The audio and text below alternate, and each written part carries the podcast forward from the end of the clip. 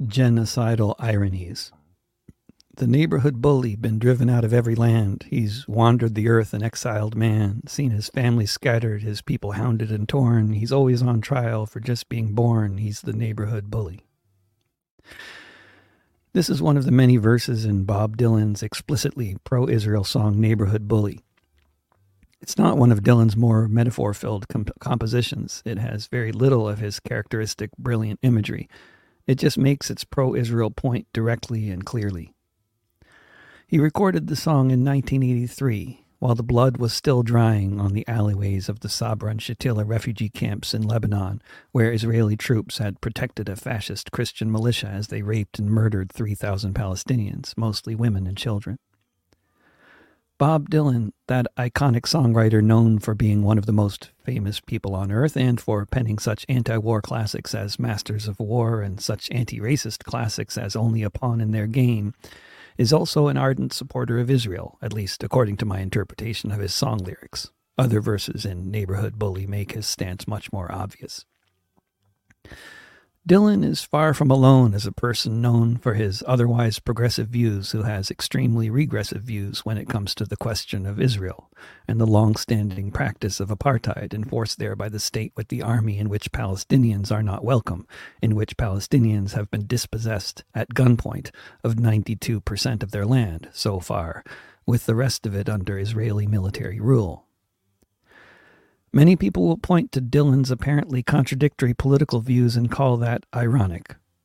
How can a person who so eloquently supports equal rights for black people in the U.S. have such a blind spot when it comes to the blatant dispossession and oppression of Palestinians? How can someone write such blistering verse in opposition to the American war machine while at the same time, or technically about 20 years later, embracing the country that is the biggest recipient of U.S. military aid? Dylanologists might say his politics evolved over time. As a bit of a Dylanologist myself, I'd argue against this theory, but I'm not actually going to write an article about Bob Dylan's politics, so I'll just leave that question there. My point here is Dylan is not alone in having these obvious contradictions in his worldview. He's one of many. But Dylan explains this apparent irony in his song, which is why I think it's such a good song, though I also find it profoundly disagreeable. Those who are bullied don't automatically or even usually become lifelong advocates for all of the oppressed people of the world. More often, they lay low and try to avoid the bullies for the rest of their lives. Perhaps just as often, they become bullies themselves. Anyone who has known other people on this planet can probably easily agree with what I'm saying from your own life experience. Did everyone you know who was bullied as kids become anti bullying activists for the rest of their lives afterwards? No. By my observation of the 25 countries I've spent much time in, and by my reading of history, it's very much the same with societies. Politics and history are complex, and there are many explanations for why things play out differently at different times in different places. But taking the example of what they called the refugee crisis in Europe in 2015, when a lot of non European refugees were trying to escape the war zones of Syria, Iraq, Afghanistan, Eritrea, etc., the countries where refugees seem to have received the warmest welcome have been some of the countries in Europe that have, at this point, experienced generations of prosperity and are the, some of the most egalitarian societies on earth today, such as Sweden and Germany. By contrast, in places like former Yugoslavia, the Czech Republic, and Hungary, all places with a much more recent history of bloodshed and forced migration, the largely Muslim refugees were decidedly less welcome.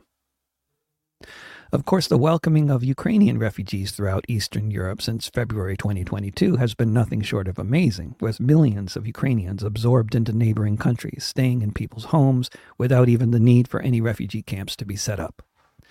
When the refugees are being oppressed by a country you also identify as an oppressive regime, they look and act more like you do. They feel like they're a part of your broader tribe and not from outside of it. And most of them are women and children rather than young men. It's obviously a different situation.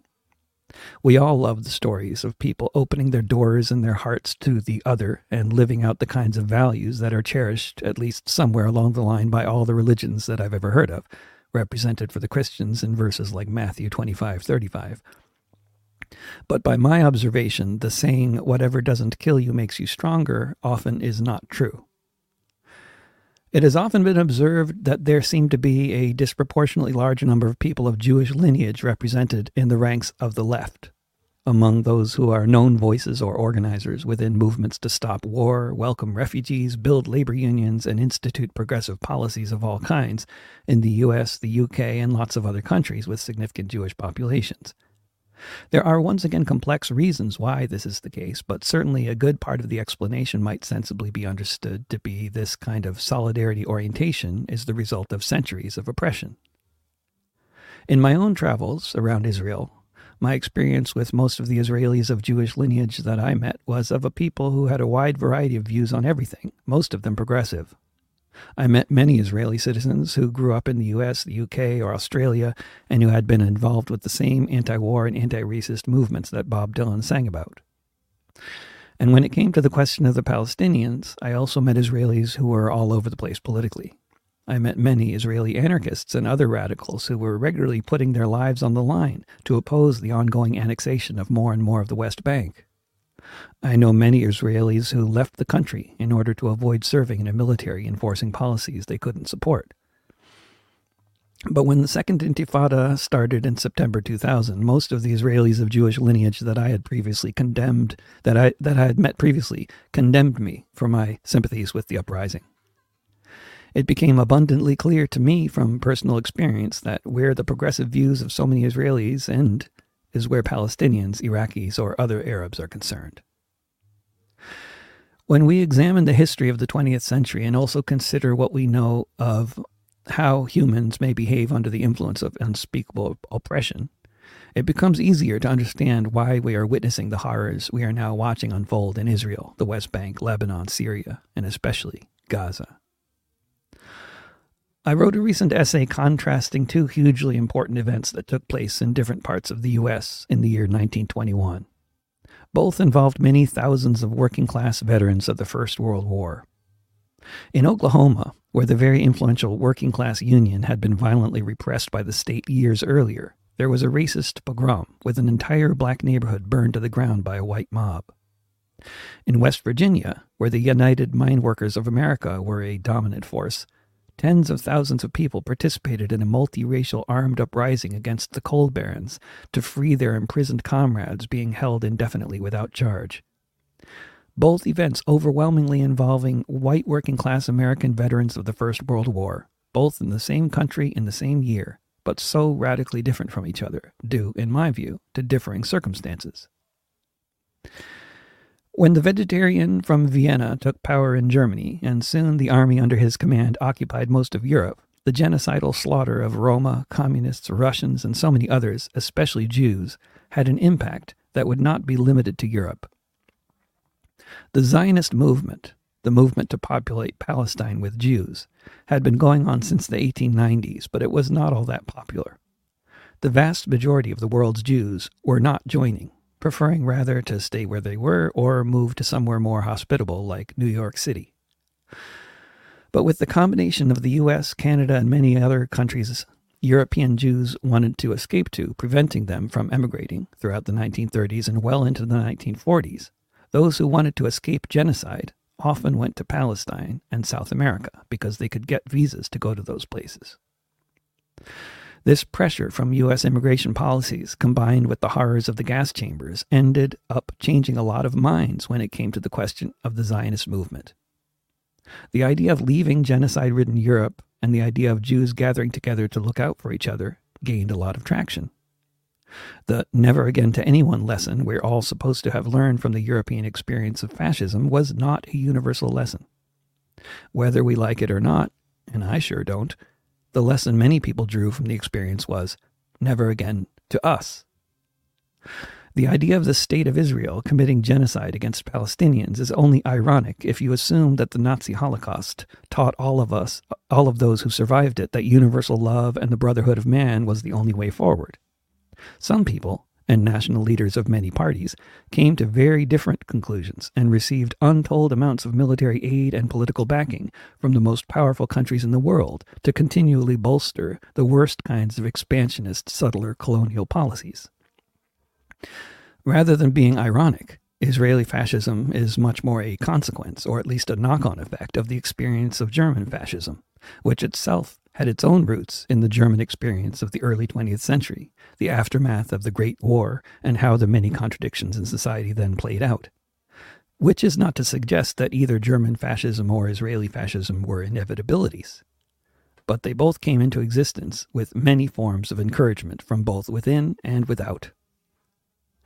In Israel's case, at almost every juncture where outside pressure from backers like the United States could have potentially brought about the mythical two state solution, the U.S. just sent more military aid instead, this way massively supporting the agenda of the Israeli far right and massively undermining any more nuanced elements of Israeli society, and of course, massively and constantly undermining the interests of all of the Palestinians.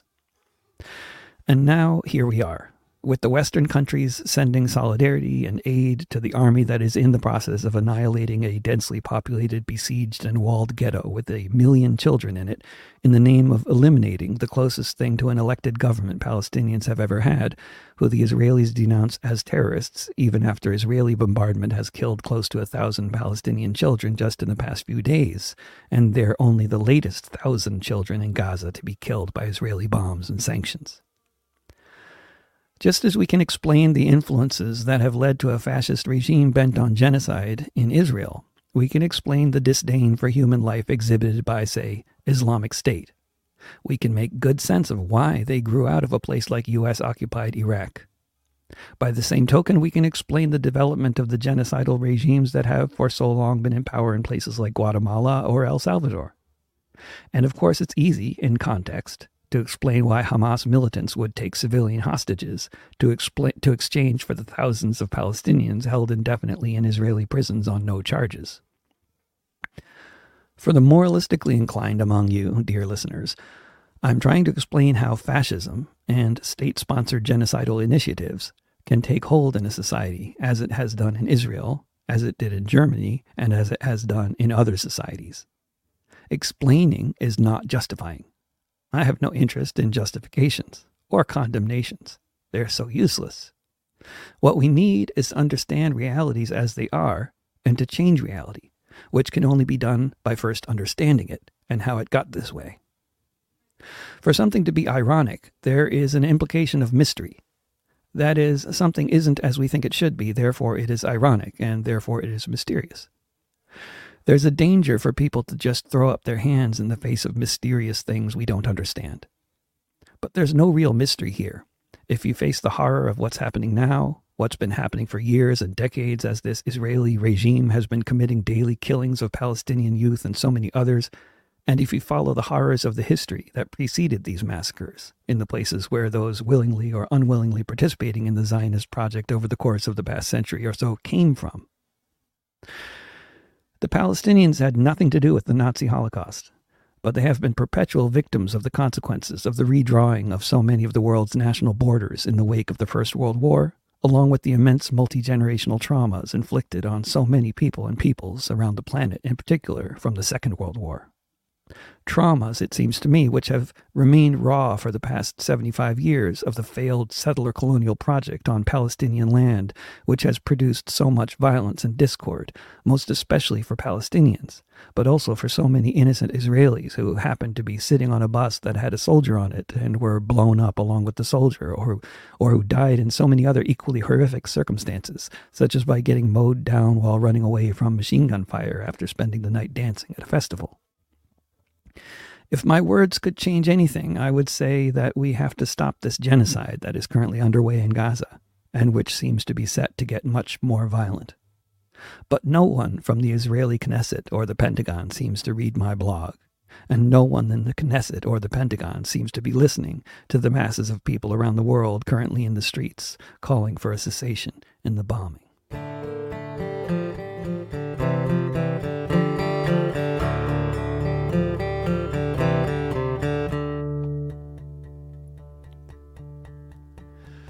The drones above your head. What were the last words that she said before she joined the thousands dead as the bombs rained down? See the fire in the sky, hear all of the children cry. The tower falls from way up high as the bombs rain down. See the dust rise everywhere. Once it was a building there, then it crashed down from the air as the bombs rained down. Twisted bodies all around, the never ending buzzing sound, the earthquake shaking all the ground as the bombs rained down. Shattered camps of refugees, necklaces of ancient keys, smell the burning olive trees as the bombs rain down. See the homes, apartment blocks, see the mosques reduced to rocks, feel the awe and feel the shock as the bombs rain down. See the sewage in the street mixed with blood beneath your feet before the sonic boom repeats as the bombs rain down. See the darkness of the night, no power for the lights, but the explosions are so bright as the bombs rain down.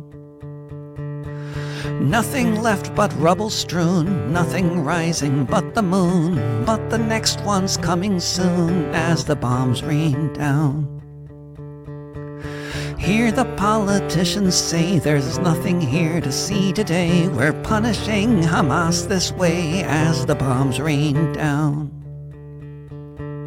Hear the drones above your head. What were the last words that she said before she joined the thousands dead as the bombs rained down?